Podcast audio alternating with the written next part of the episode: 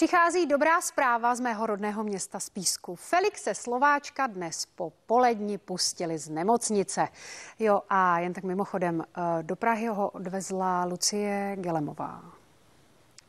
Felix Slováček se už dopoledne dozvěděl, že jeho víkendový pobyt v nemocnici v Písku končí. Já jsem absolvoval ještě magnetickou rezonanci, nakonec se zjistilo všechno, že je v pořádku a že mohu v jednu nebo ve dvě hodiny, až se píšou zprávu, mě pustit domů. Náhlá páteční hudebníkova indispozice, která ho postihla za volantem cestou na Lipno, nenasvědčuje žádným vážným zdravotním problémům. Felix už tedy opět může skákat přes kaluže. Brzy zaskočí znovu do Písku, tentokrát ovšem pracovně. Jeho syn Felix tady totiž diriguje Písecký komorní orchestr a plánuje s ním vystoupení. Věřím dokonce, že mě i Felix zavolá, že tady se vrátím ve čtvrtek do Písku a společně s Jitkou Zelenkou tady něco zahraju. Do Prahy Slováček neodjel sám. V nemocnici si ho vyzvedla Lucie Gelemová. Odvoz tatínkovi ale nabídla i dcera Anička. Protože se Lucie vrací z chalupy do Prahy, tak se s ní svezu.